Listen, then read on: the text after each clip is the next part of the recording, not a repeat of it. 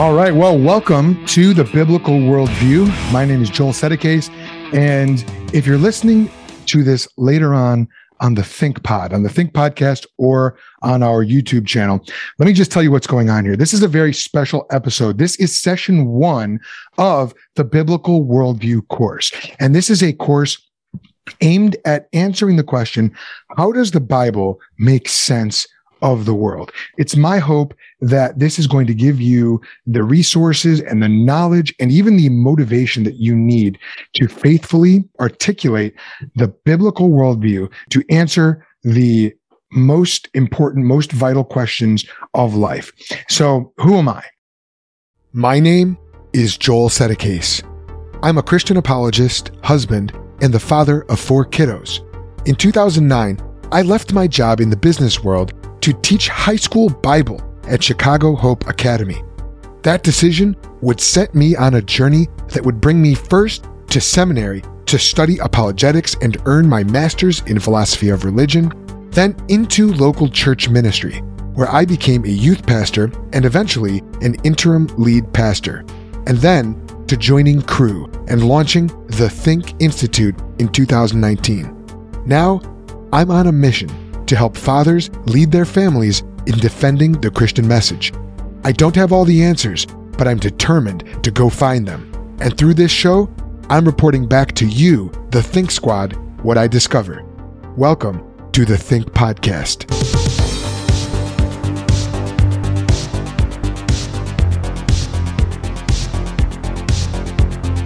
Really quickly before we start, if you have an interest in the intersection of fatherhood and apologetics, as I do, as well as philosophy, theology, and many, many leather-bound books, I want to let you know about our online community, the Think Squad group on Facebook. There, you can join hundreds of other Christ followers also on the same journey. We trade apologetic stories and strategies, discuss philosophical and theological questions. It's like a huge late-night bull session in your favorite cigar lounge, and it's actually led to some real-life hangouts as well. So check it out, the Think Squad Facebook group. All right, let's start with the idea of a worldview. What is a worldview? That's what we need to talk about. What is a worldview? It's important to define our terms in order to make sense of them and to use them properly. Um, you know what? Before we begin, though, let me ask you this question. How confident are you right now in your ability to articulate, art- articulate biblical answers to the big questions of life about God, right and wrong, truth, human nature, the meaning of life, and destiny? If you would, if you're taking notes right now, go ahead and just jot down from one to ten how confident you feel to explain the Bible's answers to those big questions of life. In this session, you're going to learn what a worldview is, you're going to learn why it's important to have a biblical worldview, and you're going to learn the seven questions that all worldviews must answer. You're also going to learn about some of the biggest competitors to the biblical worldview. And uh, as we go, we're going to do a lot of comparison between the Bible's um, worldview, the Bible's way of viewing the world and perspective, and some of its top competitors, if you want to call them that. All right, let's start with what is a worldview? Always important to define our terms. What is a worldview? Well, according to Jeffrey Ventrella, A, a worldview is a network of presuppositions through which one interprets all human experience. What is a presupposition? A presupposition, as I explain it to my high school students, is a belief that you start with before you do anything else. It is, it, well, it's all right there in the word, pre Suppose. Your uh, pre meaning before. This is something that you are supposing, something that you are believing before you begin any kind of intellectual or scientific or rational inquiry into the world. So it's a network of presuppositions. Uh, another thinker puts it this way. It is a set of assumptions which we hold about the basic makeup of the world. These assumptions are generally unquestioned by each of us, and they are rarely, if ever, mentioned by our friends, and they're only brought to mind when we are challenged by a foreigner from another ideological universe. And that quote comes from James Sire, who wrote the book, The Worldview Next Door. Great book if you haven't read it. All right, so what is a worldview? A worldview is a little bit like a pair of sunglasses. It is um, just like a sun, uh, a pair of sunglasses. Those colored lenses color your vision and, and affect the way you view everything. In the same way, your worldview is going to color your perspective on all of life. Or another way you might put it is, it's it's like prescription lenses. Uh, if you're like me, I wore glasses for many, many years. Then I got LASIK, uh, thank God. But um, if you wear glasses or you wear contacts, you understand that uh, you need those lenses to be shaped just the right way to bend the light as it comes into your eye so that you can make sense out of the world. And if you have the wrong prescription, it's going to impact the way that you see, and it's going to impact your health as well. It could lead to headaches. And not only that, but you might not see the bus that's coming uh, down the street, and you might walk into traffic because you got the wrong prescription. So in the same way, worldview is like the lenses through which you view the world. And uh, my own stipulative definition, meaning my own definition that I've come up with that I think is pretty good, if I do say so myself, is this. Your worldview is the platform of assumptions that you hold upon which rest the way that you think about, feel about, and interact with the world. So it's a platform of assumptions. And you're standing on this platform, and from that platform, you are thinking, feeling, and interacting with the world. So that's what a worldview is. Everyone has one. They're unavoidable. Everybody has a worldview. If you think you don't have a worldview, then that belief is part of your worldview. And yet, even though we all have worldviews, we very rarely think about our worldview. We very, very rarely question the fundamental assumptions that we're bringing to the table as we are thinking, feeling, and interacting with the world. So why think about worldview? Why should we be intentional here? Well, I can tell you, first of all, that most people don't. Most people don't think about worldviews. It's, it's um, as James Sire said earlier in, in that quote we read, we the only time we really think about worldview is when we are challenged by an outsider, someone who doesn't share our worldview. It's a little bit like uh, the one goldfish who turned to the other goldfish and said, "How's the water?" And the second goldfish said, "What's water?" You know, when you're swimming in something, and you have been all your life, it's very hard to step back and to view it, as it were, from the outside. So why should we, though? Why should we do this? Well, I want to give you a few reasons. Number one, uh, let me give you a biblical reason. And again, if you're jotting down notes, write down Romans twelve two. Let me read that for you. Romans twelve two says, "Do not be conformed to this age, but be transformed by the renewing of your mind, so that you may discern what is the good, pleasing, and perfect will of God." Do not be conformed to this age, but be transformed. What, what the apostle is saying here is that there are, there are basically two ways of interacting with the world, two ways of interpreting our human experience. There is the wisdom of the age. There's the worldview of the world, of the age, the current age in which we live. And then there's the worldview of God. And we're going to talk about the dichotomy between the worldview of the world, or this age, and the worldview of God. But what Paul is getting at here, what he seems to be indicating, is that in order to adopt God's worldview, it's not going to happen automatically. It's something that you need to be committed to. It's something that you need to be commanded to do. And it act, actually, it's an act of obedience in order to do so. Um, so do not be conformed. That's a command. In other words, your default is to be conformed to the view of the world. So scripture is telling us, think about your worldview. In the same way, Colossians two eight says this. This is a great warning for us.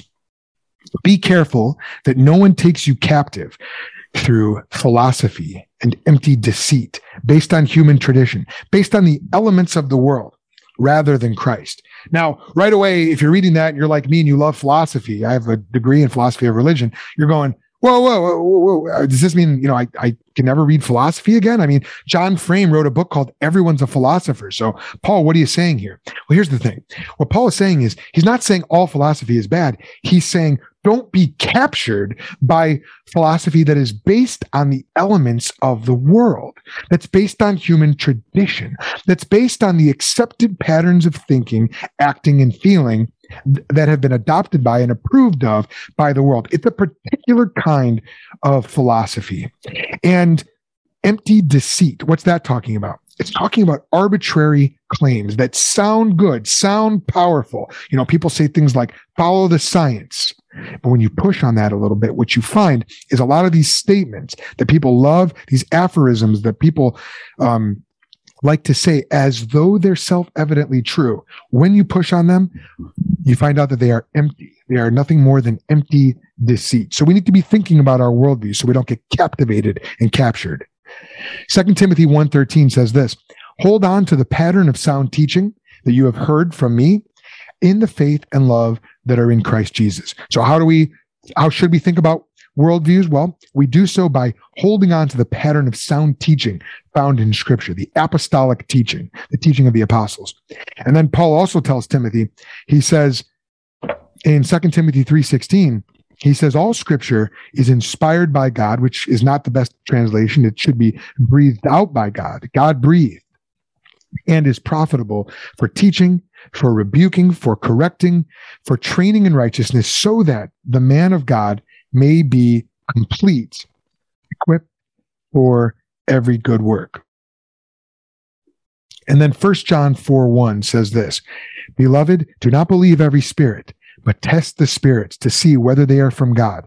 For many false prophets have gone out into the world. All right, so we're thinking about worldview. We're supposed to test the spirits. Well, John, how should we test? Uh, how should we test these spirits? Well, go back to Second Timothy three sixteen. Scripture enables us, empowers us, equips us to test the messages that we come across. And Scripture tells us to watch out for false ideas and to see the world as God sees it. This is nothing less than an injunction for the Christian to think hard about worldview. And uh, so we see this in in not only in these particular verses, but also in the flow of Scripture itself.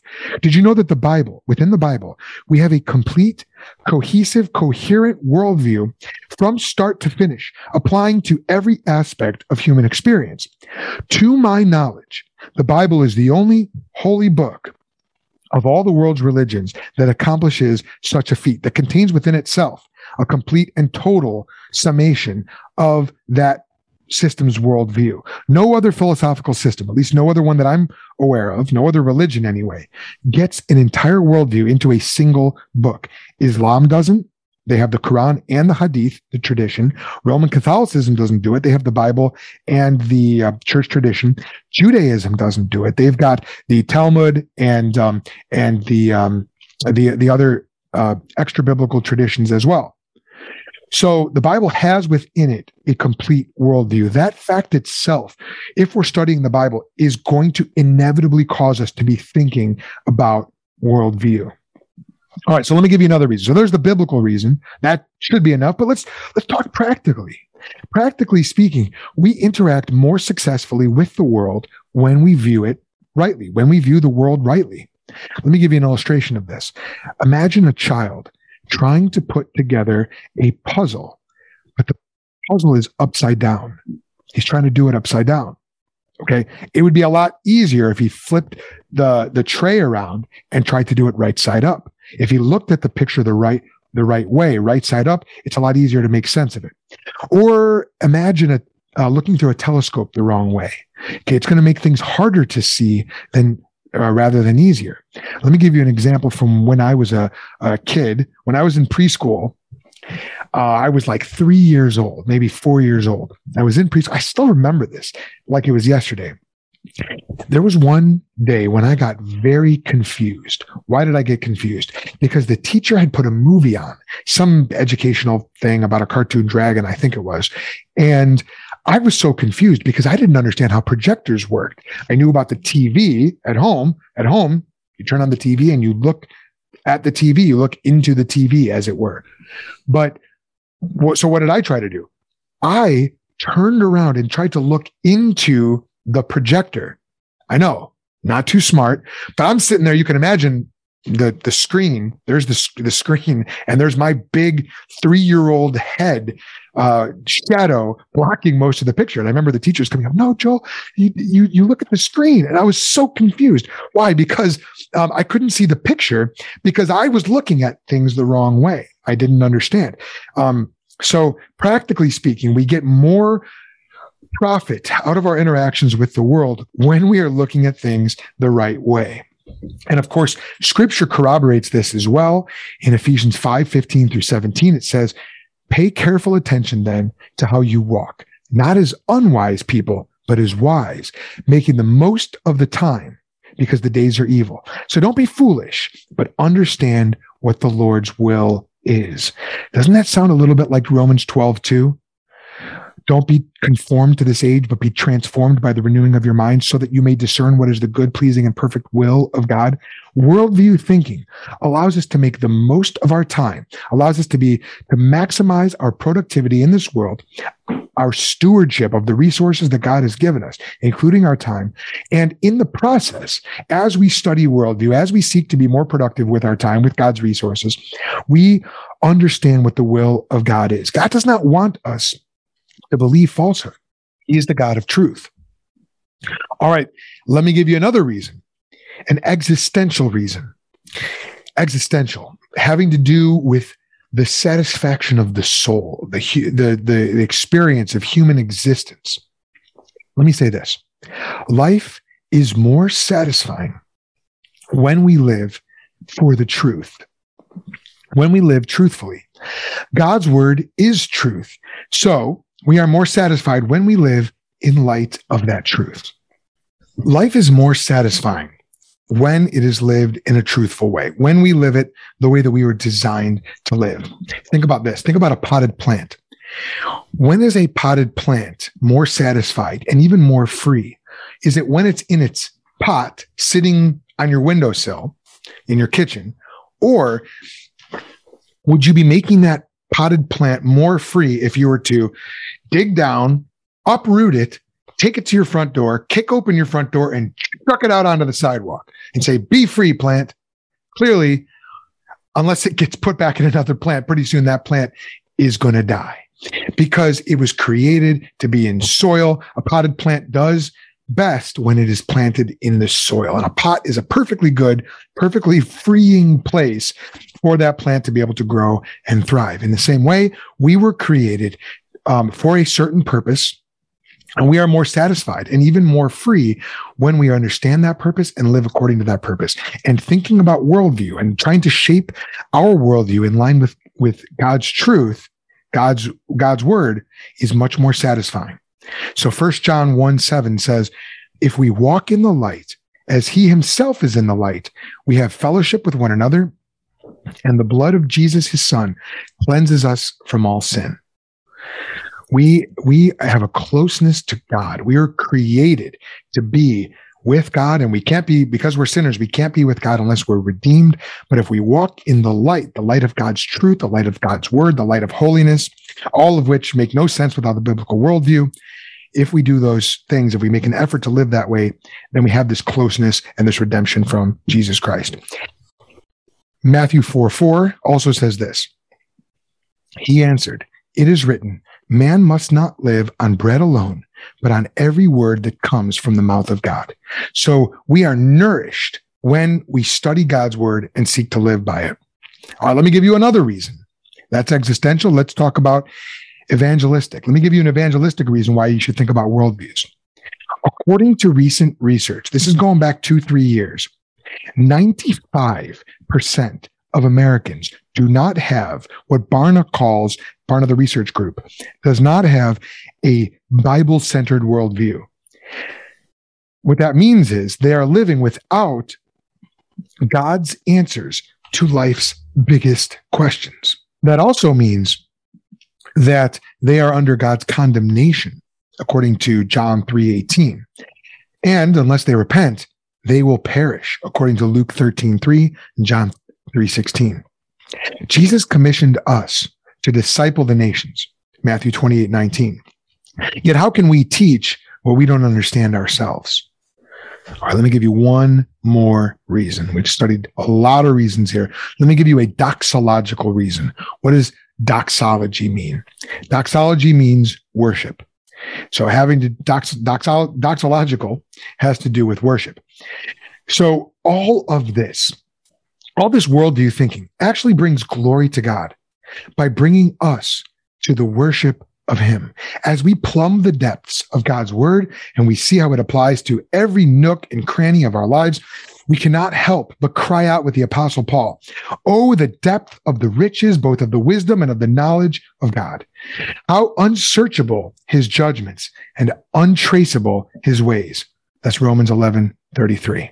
So there is a doxological purpose to uh, to the study of God's wisdom and God's knowledge. In other words, the biblical worldview. Okay, so we need to think about worldview. Hopefully you've seen that. But now let's let's dive into actual worldviews. What we, we've talked about what a worldview is. We've talked about why they matter, why we need to think about them. Now let's look at what a worldview actually does. And I say this. I say that every worldview must answer seven questions. Now, where did I come up with seven from? Notice I said, I say this. I didn't say God's word says this, but I, I think I can make the case from scripture as we go. You're going to see that. But different worldview thinkers, different theologians and philosophers will identify uh, different major questions that every worldview has to answer. So like uh, Al Mohler talks about origin, um, meaning. Uh, let's see. He says, he says, where do we come from? What's wrong with us? Is there any hope? And where are we going? I believe those are the, the four that um, that Al Mohler, president of Southern Baptist Theological Seminary, uses. There are any number of lists of fundamental questions every worldview must answer. I think that these seven that we're going to study in this course encompass all of them without getting, without doubling up, without being redundant. Let's talk about what those, what those seven worldview questions are. The first one is, what is real? Now, what is real? This deals with questions of metaphysics and ontology. Metaphysics means ultimate reality, beyond physics, after physics. Um, you know, physics dealing with the the uh, the physical world. And actually, interestingly enough, I just learned this the other day. The name metaphysics comes from the philosophers who were gathering up, I think, Aristotle's works, and they just were collating all his works. And um, he had talked about physics, and they didn't have a name for what came next, talking about ultimate reality. So they just called it metaphysics, which literally means after physics or with physics. Um, but we now use the word metaphysics to talk about prime reality. Um, it also have to, has to do with ontology. Ontology is the study of being. And so when we're asking what is real, we're asking questions like this. What is the nature of prime reality? What is ultimately real? And what is God like? What is the divine like? So first question of every worldview is, what is real? The next question is this, what is right? Now, we might also phrase this, what is good? This deals with the study of values, or as philosophers call it, axiology. Axiology is the study of values. Within that, bound up with that, you're going to get questions about morality and ethics. So we're now we're talking about right behavior in different situations. Is um, is morality absolute? Is it subjective? Is it objective? Where do laws of morality and ethics come from? As well as politics, what should be allowed in society, and questions of virtue. How can I be a good person? So here we're asking questions like, what is good? Um, and how do we know what is good? What does it mean to sin or to transgress the boundaries of goodness? Uh, attendant with this, bound up with this as well, is you're also going to get questions of aesthetics. Aesthetics have to do with beauty and what is beautiful. So this is why when people go to beauty school, they're studying aesthetics. So beauty and what is beautiful. This is all bound up with what is right or what is good. Okay, that's the second question. The third question every worldview has to answer is this. What can we know for sure? This deals with epistemology. Epistemology is the study of knowledge. And the, uh, bound up with this is truth. We need to know what truth is and how do we come to know it. We need to know what kinds of beliefs count as knowledge.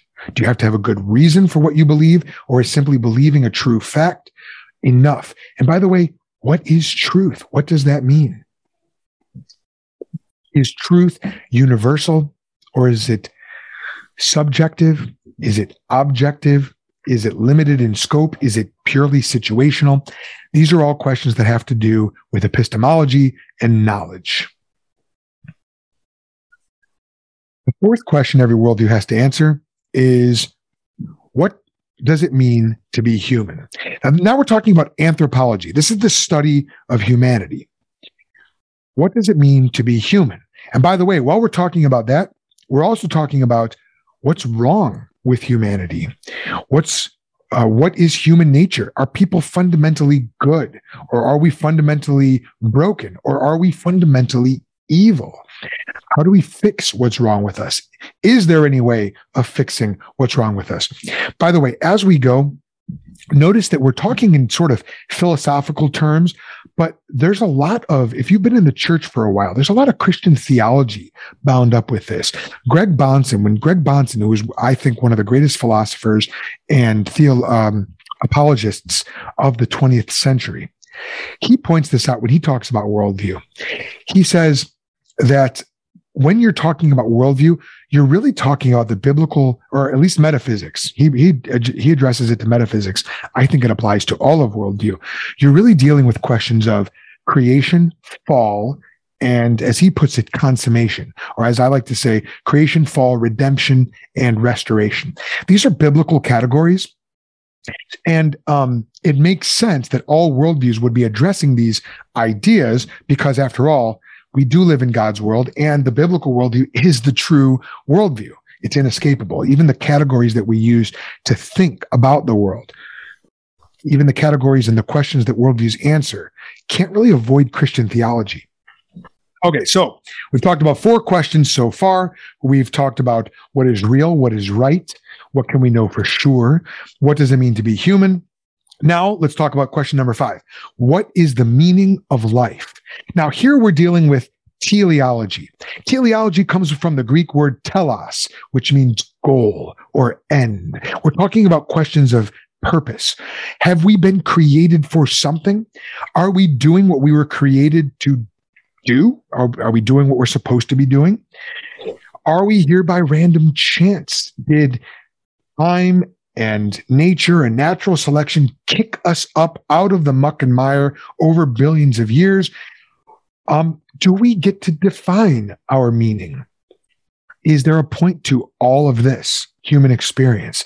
Does God have a purpose for us? And if so, how do we discover that purpose? Question six, where is everything headed?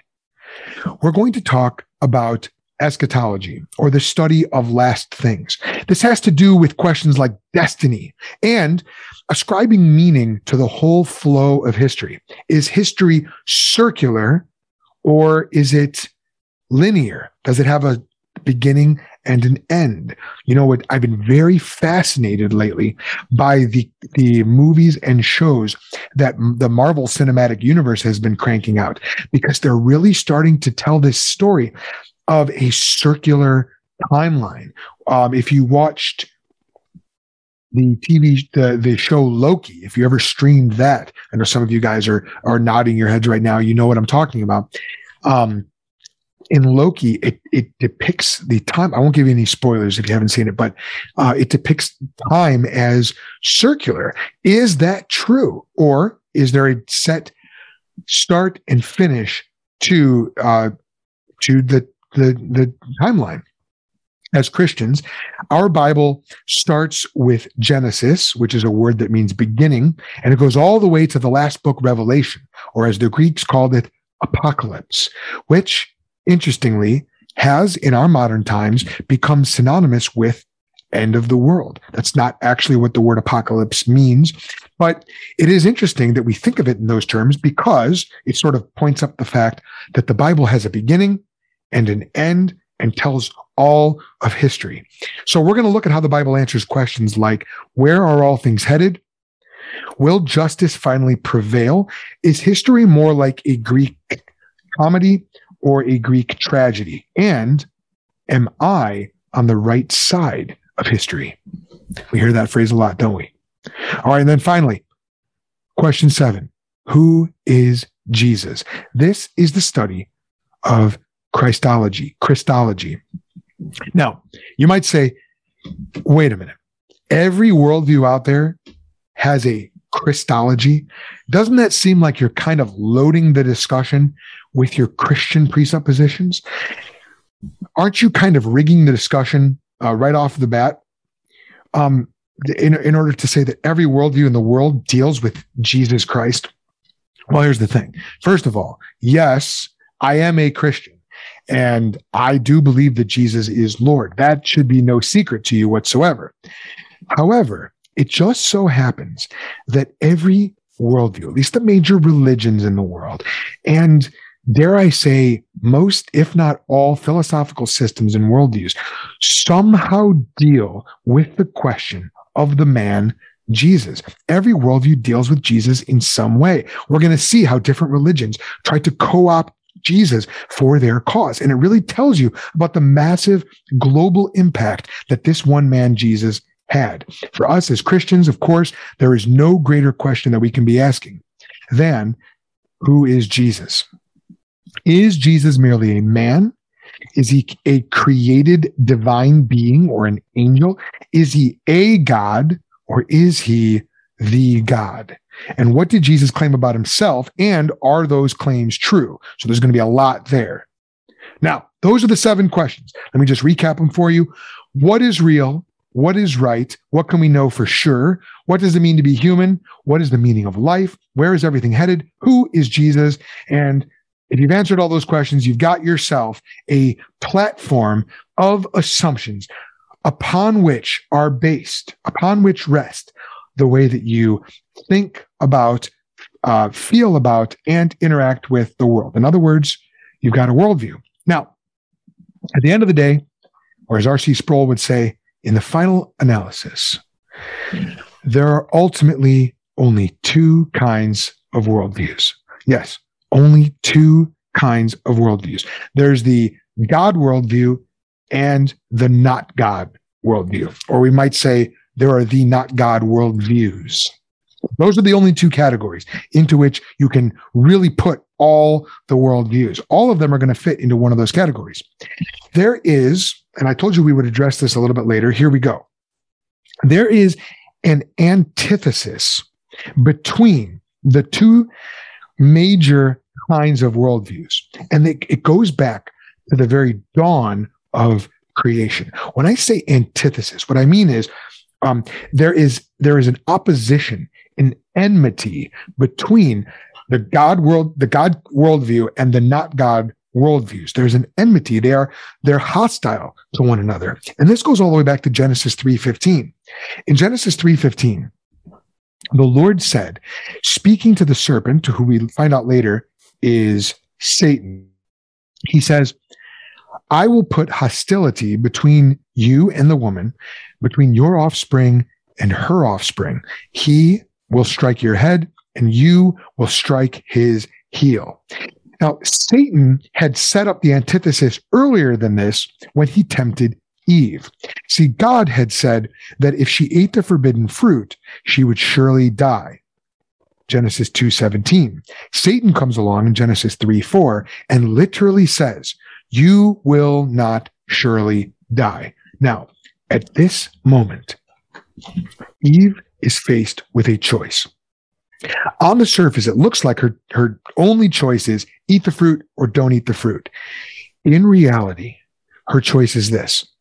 Do I trust my Creator's words and commands and obey them implicitly as his creation? Or do I take upon myself the authority to decide what is true and what is false. Who is going to be the ultimate arbiter of truth? God or me? In answering that question, Eve is really answering the question, who is Lord? Satan is, under the guise of tempting her with fruit, and actually he was tempting her with fruit, so it wasn't just a guise, but he's making it seem like that's her only choice. But in reality, she's choosing whether or not she will view herself as autonomous or she will view God as the Lord. And that antithesis, which cuts through Genesis two and Genesis three, right through Genesis three fifteen, all, it also cuts all the way through Scripture. So by the time you get to Matthew twelve, thirty-three through thirty-five, listen to this. Here's what it says. Brood of vipers, how can you speak good things when you are evil? For the mouth speaks from the overflow of the heart. A good person produces good things from his storeroom of good, and an evil person produces evil things from his storeroom of evil. You hear the antithesis there?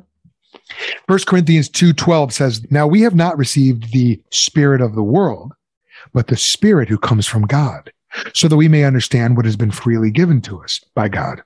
Hear the antithesis. There's a spirit of the world, and there's the Spirit who comes from God, the Holy Spirit. James two two says this, you adulterous people, don't you know that friendship with the world is hostility towards God?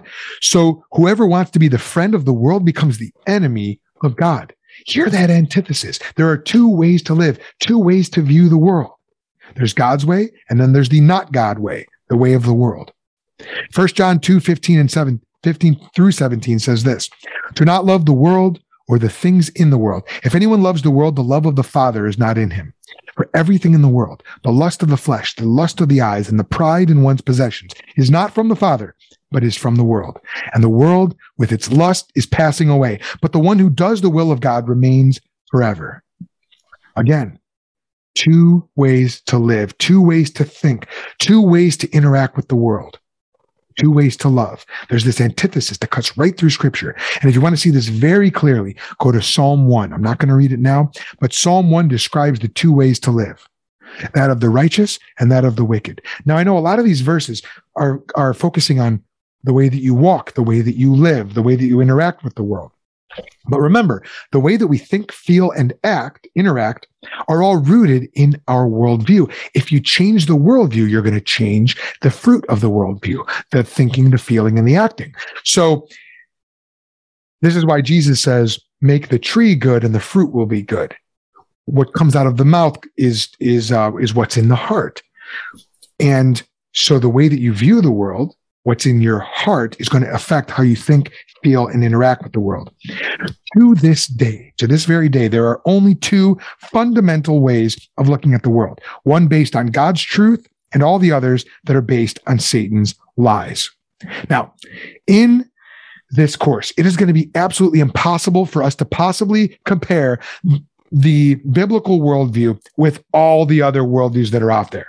There are many worldviews, but what I want to do is I want to break them down into many different, uh, or into a few different categories. And those categories are going to help us to understand the, um, the, the broad categories of, the, the, let's say this, they're going to help us understand the not God worldviews and their various, the way that they manifest themselves in various ways. So we're going to be comparing the biblical worldview with the worldviews falling into these different categories. Theistic worldviews. These are worldviews that believe that there is a God or many gods. Okay, so we're going to look at both monotheistic, meaning one God, and polytheistic worldviews. We're not going to We're not going to see how every single worldview out there answers every single question, but we're going to look in broad terms how the different theistic worldviews compare to the true biblically theistic worldview, which is the biblical worldview, the Christian worldview. Then we're going to look, we're also going to look at atheistic worldviews. Here, we're going to look, now atheistic uh, means that there is no God. Atheism believes in no God, or as many of my atheist discussion partners will say, um, they simply lack belief in God. But as I always often put it, the God of the Bible says that you know him. So if you're saying that you lack belief in that God, you're saying that he, that, that God who you know does not exist. That is what you're saying. So atheism, uh, there are different kinds. There are materialistic atheisms, and there are dualistic um, atheisms. Materialistic atheisms believe only in the material world. Um, Greg Bahnsen calls these materialistic, atomistic worldviews. And then there are atheistic, dualistic worldviews. Dualism believes that there is the material, but then there's also the spiritual, or that maybe the mental. And the mental or the spiritual in some way is separate from the material. But they, but they, being atheistic, they do not believe in God. Okay, so we're, we'll compare the biblical worldview to atheistic worldviews. We'll also look at agnostic worldviews. Now, w- within this category, we're going to look at things like nihilism, skepticism. These are worldviews that say you can't know the truth about God and the world and the self, or that maybe we just need to be pluralistic about it. So pluralism is going to actually fit in here as well. You know, uh, all ways are equally valid. There's no meaningful way to differentiate between the worldviews or religions that are out there. We'll also look at monistic worldviews. Monism is a worldview that says that all, all is one. And here specifically, we're going to be looking at spiritual monism as opposed to material monism. Um, which would fit more along the lines of atheistic uh, worldviews that we looked at earlier. But uh, monism, think in terms, if you want to understand a, a good example of monism, think in terms of Hinduism or New Age thought, which says that all is one. Atman is Brahman. The human soul is the oversoul. Uh, the one is the many. And the many is really just an illusion. Okay, so that's monism. And then we'll also look Uh, we might do. We might get into a little bit of dualism. Dualism. Here, I'm thinking in terms of like Platonism. Uh, Platonism comes from Plato, which says that there exists both matter and forms. The forms are what give the matter its meaning, and uh, Plato espoused this this invisible world, this transcendent world of the forms, and the forms are what give. Um, they are the source of meaning. So you, you've never seen a perfect circle, but somewhere in the world of forms, there exists a perfect circle. And it's based on that that we have our idea of a circle. Okay, so brief, brief, brief overview of, of the other kinds of worldviews we're going to be looking at and comparing the Christian worldview to. This is not a comparative religions course. And this is not uh, a survey of all the world's worldviews. My primary purpose in this course is to show you what the Bible teaches about life's biggest questions, how the Bible answers life's biggest questions. Okay, that about wraps it up for this episode. The Think Podcast is a production of the Think Institute and is produced by yours truly, Joel Sedekes. The Think Institute operates under Church Movements, a ministry of Crew under the division of Crew City. To learn about how to support the Think Institute and my family tax-free, go to thethink.institute slash partner. I hope you heard something helpful today. I know I did. Remember, this is not goodbye. This has just been a short stop on the journey as we learn to lead our families in defending the Christian message. And we'll see you next time. Until then, I hope it made you think.